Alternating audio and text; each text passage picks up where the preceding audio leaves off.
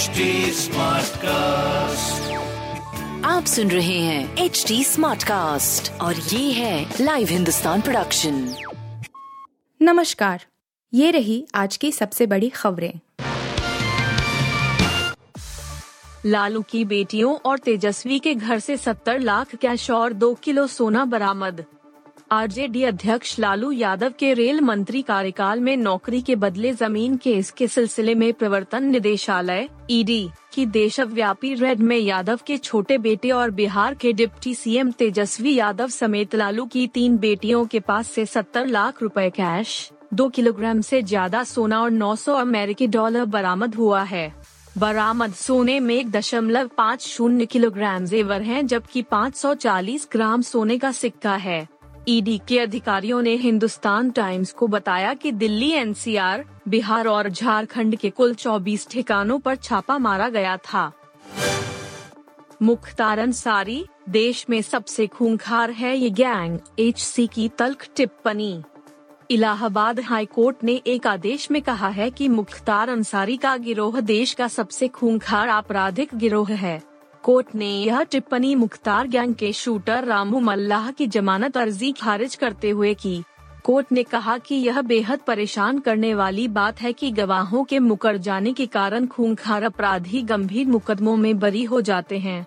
किसी भी मुकदमे का निष्पक्ष ट्रायल तब तक संभव नहीं है, जब तक सरकार गवाहों की सुरक्षा सुनिश्चित नहीं करती। मुसीबतों से घिरा पाकिस्तान, पैसे नहीं दे रहा आईएमएफ छल का भुट्टो का दर्द। गंभीर आर्थिक संकट से जूझ रहे पाकिस्तान की मुश्किलें कम होने का नाम नहीं ले रही है। खुद पाकिस्तान के विदेश मंत्री ने स्वीकार किया है कि उनका देश मुसीबतों के तूफ़ान से घिरा है। पाकिस्तान के विदेश मंत्री बिलावल भुट्टो ने शुक्रवार को कहा कि ऐसे समय में जब पाकिस्तान को पैसों की सख्त ज़रूरत है तब अंतर्राष्ट्रीय मुद्रा कोष आनाकानी कर रहा है।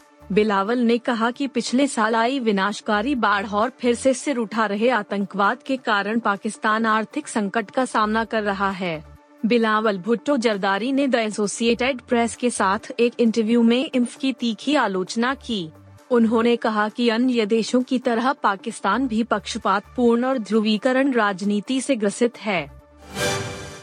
आकाश चोपड़ा ने अहमदाबाद टेस्ट को लेकर की चार बड़ी भविष्यवाणी।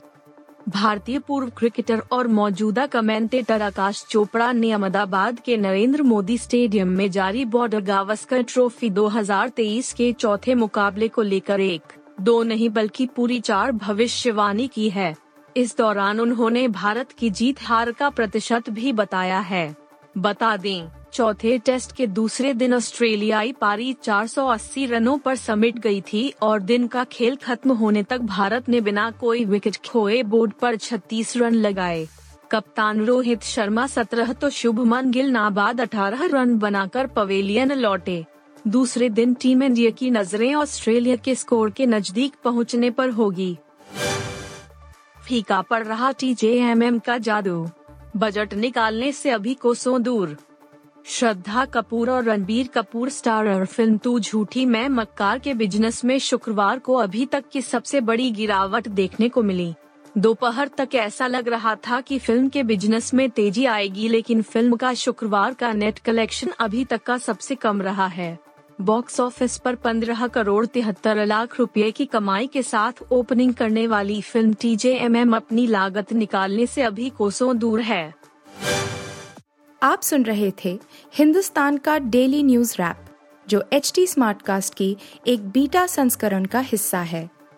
आप हमें फेसबुक ट्विटर और इंस्टाग्राम पे एट एच टी या podcasts@hindustantimes.com पर ईमेल के द्वारा सुझाव दे सकते हैं।